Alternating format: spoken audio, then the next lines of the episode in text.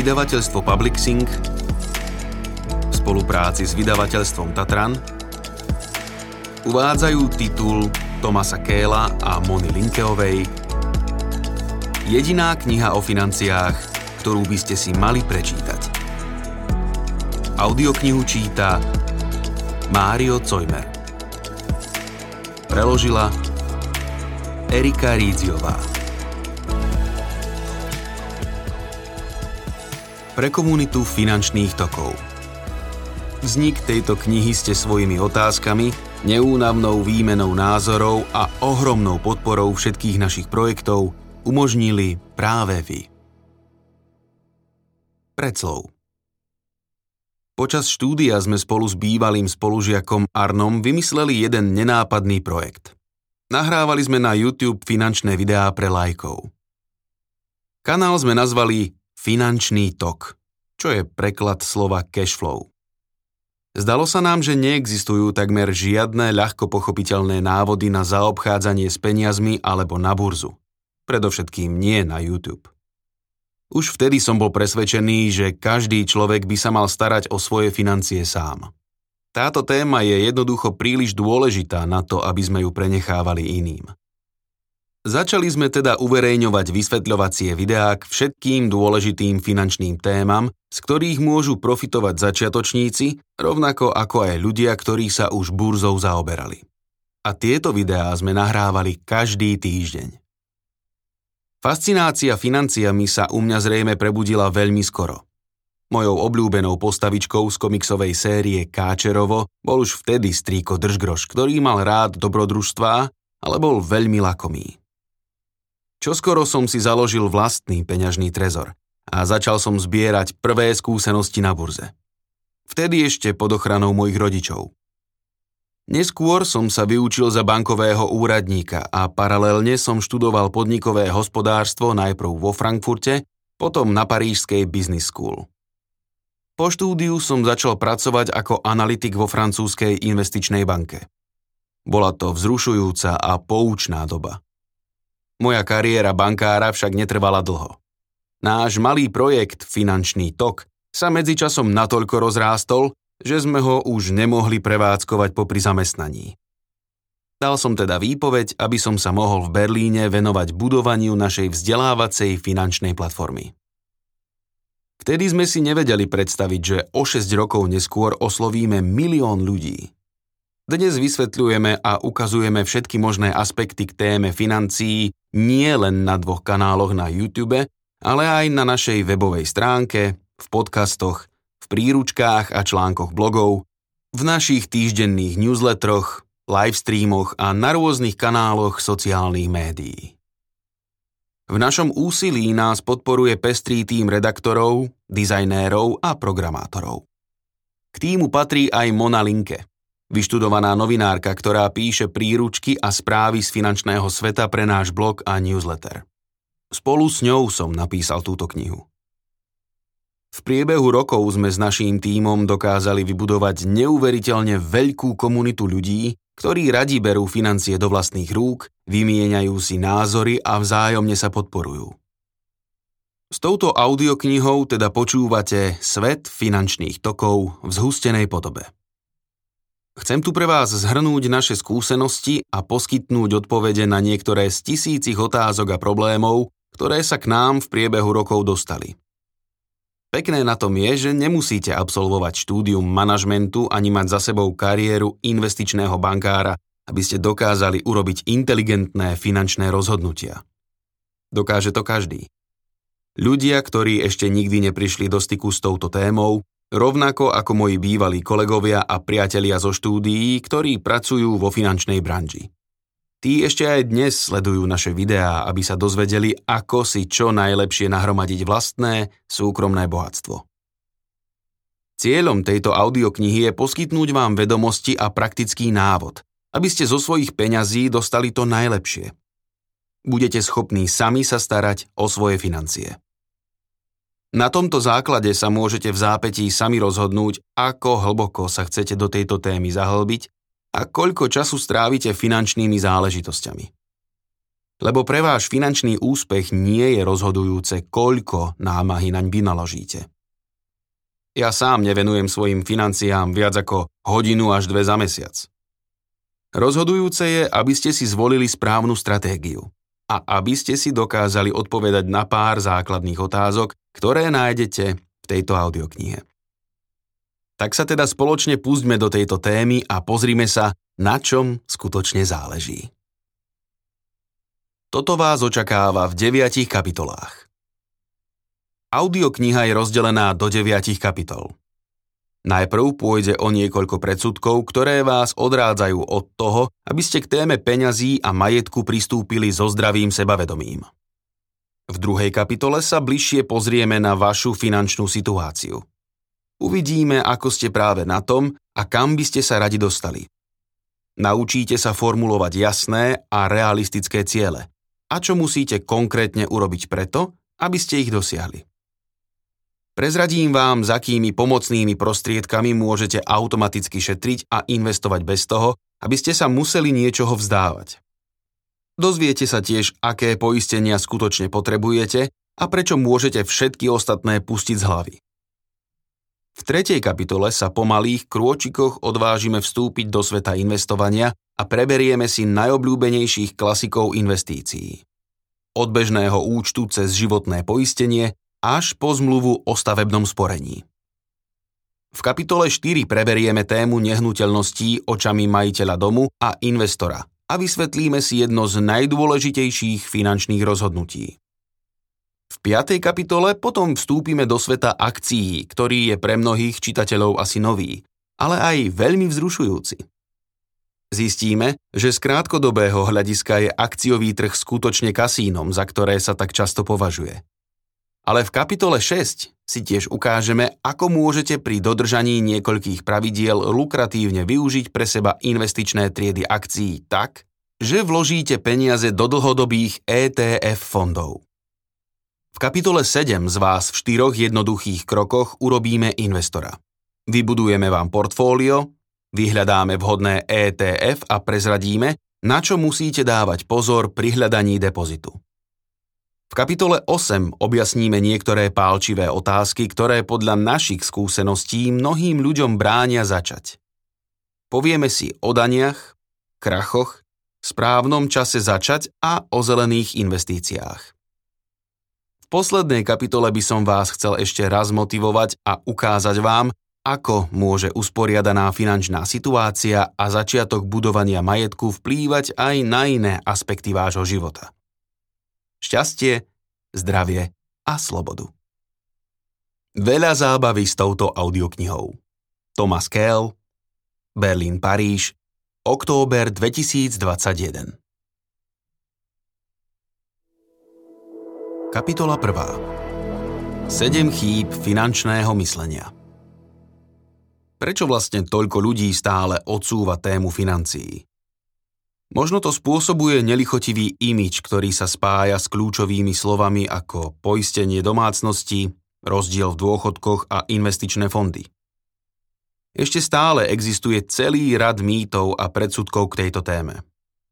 V prvej kapitole objasníme prvých sedem najväčších finančných omylov, ktoré vám zrejme budú pripadať povedomé a možno aj vás doteraz odrádzali od toho, aby ste konečne začali riešiť vlastné financie. Dôchodok nejako vystačí. Buďme realisti. Mnohí ľudia, ktorí sú dnes na tom dobré, budú mať na dôchodku finančné problémy. A to aj tí, ktorí dnes patria medzi dobre zarábajúcich a môžu si dovoliť život s množstvom vymožeností, sa po odchode do dôchodku budú musieť vzdať svojho životného štandardu. Hlavne ak sa spoliehajú iba na štátny dôchodkový systém. To platí najmä pre strednú vrstvu, ku ktorej podľa definície Inštitútu nemeckého hospodárstva patria tí, čo zarábajú medzi 1410 a 2640 eur v čistom za mesiac. Teda v priemere 25 tisíc eur v čistom za rok. Uvediem príklad. Alexander Miller má 45 rokov a 25 rokov trvalé zamestnanie, kde v súčasnosti zarába 35 tisíc eur v hrubom za rok. V roku 2043 pôjde do dôchodku a až dovtedy bude platiť zákonné dôchodcovské poistenie. Vychádzajme z toho, že jeho výplata sa každý rok zvyšuje o 2%, hoci to v skutočnosti neplatí o každom zamestnancovi. V 67 rokoch zostane Aleksandrovi po odpočítaní dane a s ohľadom na infláciu na život okolo 1200 eur. Suma, ktorá v mnohých veľkomestách vystačí tak akurát na nájom. Rozdiel v dôchodkoch, teda rozdiel medzi poslednou mesačnou mzdou v jeho prípade asi 2800 eur v čistom, a očakávaným dôchodkom je teda 1600 eur po odpočítaní dane. Na Slovensku zamestnanec s celoživotne priemernou mzdou, dnes okolo 1300 eur v hrubom mesačne a 40 odpracovaných rokoch, môže podľa kalkulačky sociálnej poisťovne počítať s čisto štátnym dôchodkom aktuálne vo výške 605 eur mesačne. Ak správne investoval v druhom pilieri, môže to byť aj o pár eur viac. Ide však o mieru náhrady čistého príjmu z práce len vo výške 61%. Do budúcnosti je možné predpokladať, že sa táto miera náhrady bude musieť prestarnutie populácie a problémy vo verejných financiách postupne znižovať. Vyšší príjem znamená v princípe vyšší dôchodok. To síce znižuje pravdepodobnosť, že vo veku 67 rokov človek sklzne do chudoby v starobe. Napriek tomu vyšší zárobok nechráni pred dramatickým poklesom životného štandardu. Urobme ešte jeden výpočet. Tania Schmidt má 40 rokov. Po škole študovala 6 rokov a odvtedy pracuje. Aktuálne sa dostala na ročný plat 50 tisíc eur v hrubom. Predpokladajme, že jej mzda sa v priebehu pracovného života tiež každý rok zvýši o 2%. Prv, než pôjde do dôchodku, vystúpi jej mesačný príjem na 7200 eur. Hrubý dôchodok však dostane len necelých 3300 eur. Po odpočítaní dane to zodpovedá 2030 eurám očisteným o infláciu. To nie je ani z polovice toľko, ako zarábala predtým. Aj keď nám v starobe mnohé náklady odpadnú, lebo deti už odišli z domu, pôžičky a leasingy sme splatili, rozdiel v dôchodkoch takmer 50% znamená, že musíme extrémne oklieštiť svoj životný štýl. Mnohí starší ľudia žijú naďalej v rodinnom dome s piatimi izbami, ktoré teoreticky už nepotrebujú, na ktorom však stále lipnú. Alebo snívajú o aktívnom odpočinku. Dôchodkový čas chcú využiť na to, aby niektoré veci dobehli. Ešte raz cestovať okolo sveta, začať nový život v zahraničí alebo si kúpiť dovolenkový dom. Toto však nebude možné, ak sa sami súkromne nezabezpečia a nevytvoria si rezervy na neskôr. O čom hovorí výška dôchodku? Výška dôchodku by mala poskytovať informáciu o tom, do akej miery nám neskorší dôchodok zabezpečí životný štandard. Pritom sa porovnáva priemerný dôchodok po 45 rokoch zamestnania s priemerným príjmom. Čím vyššia je úroveň dôchodkov, tým viac sa štandardný dôchodok približuje k súčasnej priemernej mzde. Čím nižšia je úroveň dôchodku, tým viac narastá potreba postarať sa o seba vopred. Na konci 70. rokov bola ešte úroveň dôchodkov 60% V roku 2020 klesla úroveň dôchodkov už na 48% Do roku 2030 sa dokonca očakáva pokles pod 45 Kto viac zaplatí, dostane vyšší dôchodok. Ako sa vypočíta dôchodok? V nemeckom dôchodkovom systéme platí princíp zásluhovosti. Kto viac zaplatil, dostane neskôr viac. Na Slovensku je to podobne, avšak od 1,25 násobku priemerného zárobku sa dôchodok zo štátneho, tzv. prvého piliera čiastočne kráti a prerozdeľuje v prospech menej zarábajúcich. V tzv. druhom kapitalizačnom pilieri sú dôchodky plne zásluhové. Vysoké alebo nízke podľa toho, koľko si poistenec počas svojho pracovného života v dôchodkových fondoch nasporil a ako tieto investície zhodnotil. Na prvý pohľad znie zásluhovosť celkom férovo. Problém je, že mnohí ľudia so svojím príjmom nedosiahnu primeraný dôchodok a neochránia sa pred chudobou v starobe. Týka sa to najmä zamestnancov v sektoroch s nízkymi mzdami, dlhodobo nezamestnaných, samostatne zarábajúcich alebo tých, čo pracujú na čiastočný úvezok, hoci len určitý čas. Pri porovnaní pohlaví sú to predovšetkým ženy, ktoré sú v starobe ohrozené chudobou. Lebo ženy ešte stále pracujú častejšie v sociálnych, teda aj horšie platených povolaniach ako muži. A z väčšej časti sú to vždy ženy, ktoré z dôvodu plánovania rodiny a rodičovskej dovolenky na nejaký čas prerušia svoj pracovný život alebo pracujú na čiastočný úvezok, aby sa mohli starať o domácnosť a deti. Faktom je aj to, že v mnohých prípadoch sú ženy napriek rovnakej kvalifikácii a pozícii platené horšie ako ich mužskí kolegovia. Výška priemerného dôchodku žien v roku 2019 bola v Nemecku 764 eur a 27 centov. Zatiaľ čo muži dostávali dôchodky v priemere 1186 eur a 74 centov. Na Slovensku je tento rozdiel o niečo menej citeľný kým ženy na začiatku roka 2020 poberali starobnú penziu v priemernej výške 428 eur mesačne, u mužov to bolo zhruba o stovku viac – 526 eur. Na nízky dôchodok sa treba pripraviť predovšetkým vtedy, keď pôjdete na odpočinok až za pár desaťročí. Prečo je to tak? Lebo v nemeckom, ale aj slovenskom dôchodkovom systéme platí priebežné financovanie. To znamená, kto je dnes zamestnaný a prispieva do dôchodkového fondu, financuje tým odpočinok súčasných dôchodcov. Vaše zaplatené odvody sa v prvom pilieri teda neodkladajú pre vás, ale vlastne sa v zápetí odovzdávajú ďalej. Tento systém by fungoval, keby neexistovali demografické zmeny. Ľudia sa dožívajú vyššieho veku. Preto sa musí financovať čoraz viac dôchodcov na čoraz dlhší čas. Na druhej strane sa počet ľudí v produktívnom veku už znižuje. Vzťah medzi budúcimi prispievateľmi a dôchodcami sa teda stáva veľmi nepriaznivým. V súčasnosti jedného dôchodcu financuje 1,8 pracujúceho. Na začiatku 60. rokov 20. storočia zaisťovalo príjem jedného dôchodcu 6 pracujúcich.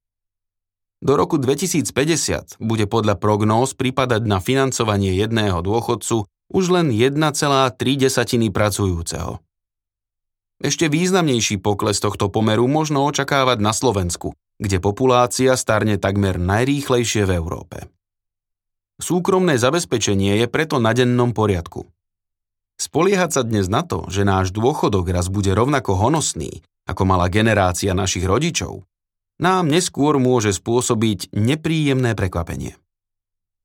Úroveň dôchodkov klesá už roky a s doterajším systémom, ktorý stavia na priebežnom financovaní, sa v blízkej budúcnosti nedá očakávať nárast. Radšej sa preto stante nezávislými od štátnych príspevkov, klesajúcej úrovne dôchodkov alebo prípadných zákonných úprav, ako je zvyšovanie dôchodkového veku. Nevyhýbajte sa preto možnosti vziať svoj dôchodok do vlastných rúk a vybudovať si majetok. Ide to aj s menšími príspevkami, ako neskôr uvidíte.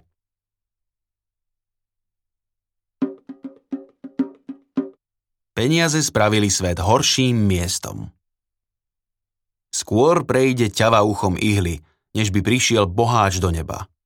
Povedal údajne už Ježiš. Aj keby išlo len o legendu, Pohľad do minulosti nám za každým ukazuje, že od začiatku našej éry mali bohatstvo a majetok zlú povesť. Stigma špinavých peňazí a bohatstva sa dodnes v širokých vrstvách spoločnosti považuje za niečo odsúdenia hodné a nemorálne.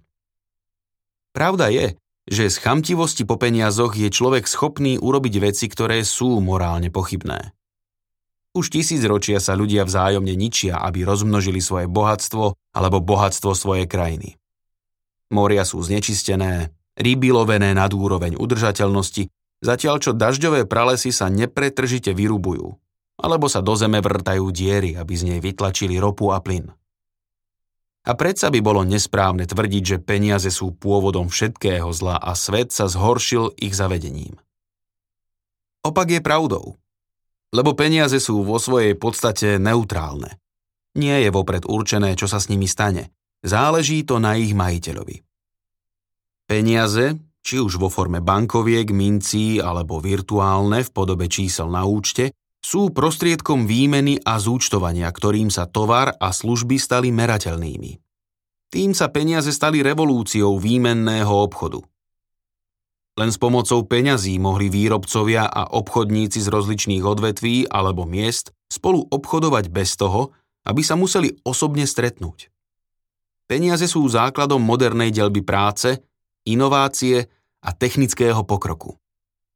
Bez peňazí by neexistovalo výkonné a produktívne hospodárstvo, ako ho poznáme dnes. Peniaze sú navyše aj úložiskom hodnoty. Akumulujú kúpnu silu a umožňujú nám príjem odložiť a použiť neskôr. Týmto spôsobom sme si vytvorili slobodu pre budúcnosť a dokázali myslieť v širších dimenziách. Vynájsť banky, pôžičky a cenné papiere, z podnikateľov spraviť veriteľov a dlžníkov a realizovať veľké investície. Výstavbu domov a miest, škôl, univerzít a ulic. S pomocou peňazí sa podarilo vytvoriť svet, ktorý sa v priebehu času stal lepším miestom. Peniaze sú základom toho, aby sme zvládli choroby a epidémie, ktoré by nás pred pár stovkami rokov boli zabili. Umožnili nám lietadlom za pár hodín obletieť Zemeguľu alebo si za pár sekúnd na mini obrazovke zobraziť všetky vedomosti sveta.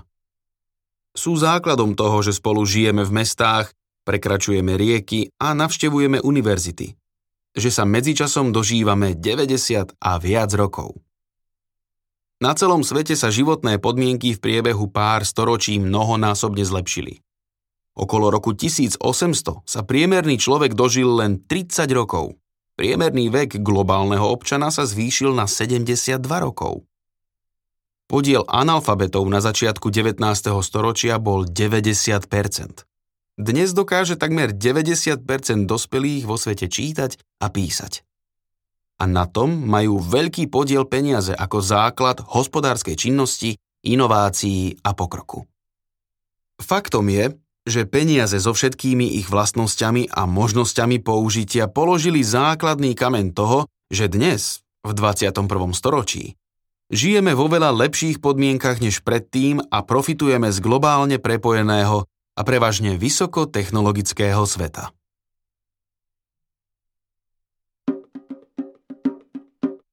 Dobre zaobchádzať s peniazmi dokáže len ten, kto sa to včas naučil.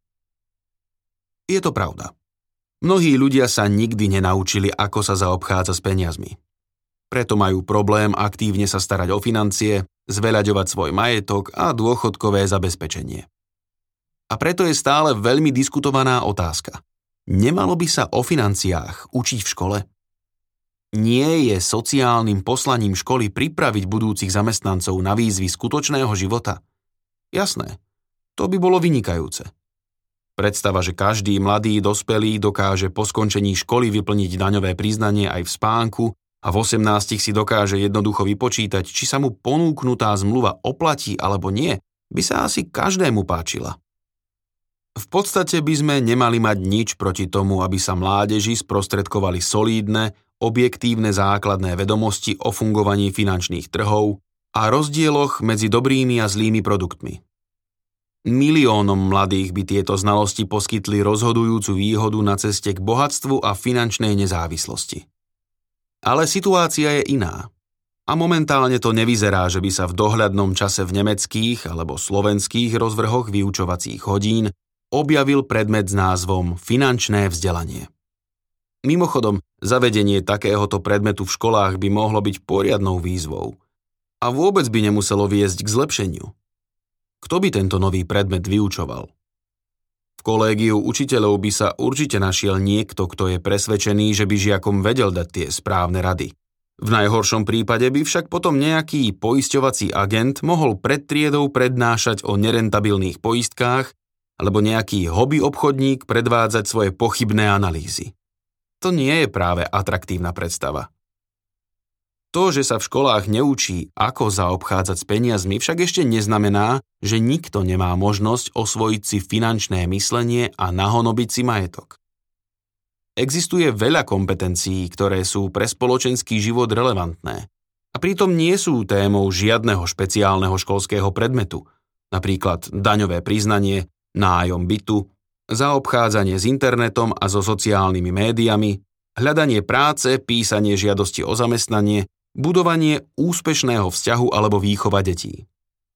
Všetky tieto veci napriek tomu dokáže väčšina z nás zvládnuť, lebo sa sami informujeme a zbierame skúsenosti. Ak si spomeniem na vlastné školské časy, zjaví sa mi pred očami moja, francúzska, učiteľka angličtiny, ktorej jazykové schopnosti by určite nevystačili na to, aby ma pripravila na neskoršie pracovné výzvy. To zahrňalo napríklad absolvovanie procesu podávania žiadostí v angličtine, na ktorý som sa potom súkromne pripravoval vo večerných kurzoch, tandemovým tréningom s rodenými angličanmi a hodinami seriálových maratónov s titulkami. To bolo úplne v poriadku. Pri téme financií to funguje rovnako. Každý sa dokáže naučiť zaobchádzať s peniazmi, a to v akomkoľvek veku. Nepotrebujete na to ani predmet v škole, ani sa nemusíte roky vláčiť po finančných a účtovníckých seminároch. Musíte len začať. Vedomosti sú k dispozícii a prístupné pre každého. Musíte si ich len vyhľadať. Na webových stránkach a blogoch, v podcastoch alebo videách, v odbornej literatúre alebo v finančných sieťach na internete. Jediná kompetencia, ktorú na to potrebujete, je kritické myslenie.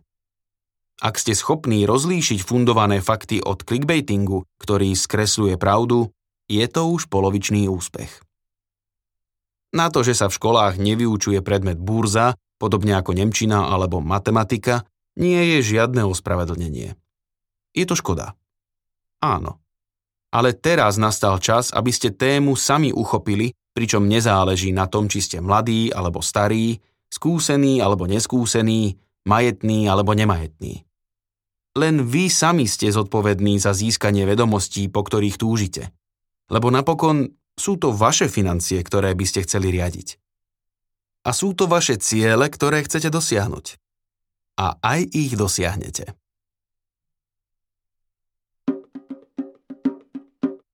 Štát sa už o mňa postará. Mnohí ľudia majú sklon k tomu, že sa vo finančných otázkach spoliehajú na štát. Napríklad, keď čakajú na to, že sa dôchodkový systém zreformuje alebo vláda zriadi občiansky fond. Nie je to prekvapujúce. V skutočnosti štát vytvára základné podmienky, v ktorých žijeme. A v mnohých ohľadoch sa aj stará o to, aby sme sa mali veľmi dobre. Už viac ako 70 rokov zabezpečuje mier v našej krajine. Stará sa o to, aby sme mali právny štát a zaručuje nezávislú justíciu. Investíciami do infraštruktúry udržiava komplexné produkčné reťazce a tým aj ekonomiku v chode. A stará sa aj o to, aby sme mohli bezpečne a rýchlo jazdiť po cestách a kolejniciach. Aby sme mali nepretržite elektrinu a také odolné dátové a telekomunikačné siete ako takmer v žiadnej inej krajine. Vychutnávame si voľný prístup k prvotriednemu vzdelaniu k štátnym školám a univerzitám, z ktorých mnohé patria k najrenomovanejším akademickým zariadeniam na svete. Samozrejme, za všetky tieto štátne výhody a podpory platíme dane, ale to robia aj iné spoločnosti a často podobný blahobyt vo svojej krajine nepociťujú. Takže nie je až také pritiahnuté za vlasy želať si, aby bol štát súčasne aj správcom našich financií a nezaistujú štáty ako Švédsko, Holandsko alebo Nórsko budúcnosť svojich občanov štátnymi fondmi, prostredníctvom ktorých investujú časť svojich dôchodkových a sociálnych odvodov na kapitálový trh? Je to tak? A predsa to nestačí na to, aby sme sa vo finančných otázkach spoliehali iba na štát. Práve Nemecko je príkladom toho, že produkty ako životné poistenie alebo sporiace plány Riester ktoré prvýkrát propagovali nemeckí politici prostredníctvom daňových úľav, teraz neprinášajú takmer žiadnu návratnosť. Investície sú oblasťou, o ktorú sa musíme, a mali by sme sa, starať my sami. Zodpovedné myslenie a konanie sú základným kameňom fungovania našej spoločnosti. Poprvé, nie je úlohou štátu získať z vašich alebo mojich peňazí čo najviac. A po druhé, takýmto prístupom, ako aj v iných oblastiach života, si len sami hádžeme polená pod nohy. Nikdy neprevezmete kontrolu nad svojimi financiami, ak si budete myslieť, že je za ne zodpovedný niekto iný. Aj keď iné vlády peniaze svojich občanov úspešne investujú, vy si môžete vziať príklad zo zahraničia a urobiť so svojimi úsporami to isté. Lebo je to oveľa ľahšie, než si myslíte. Aby sme zostali pri príklade Škandinávie. Švédsky aj norský dôchodkový fond, ktorý má zabezpečiť dôchodky obyvateľstva, nerobí nič iné, než vo veľkom investuje do akcií. Je to teda niečo, čo môžeme robiť aj my sami. Ako to funguje, vám vysvetlím neskôr. Máte možnosti rozmnožiť svoje úspory a je len vo vašich rukách, či to aj urobíte.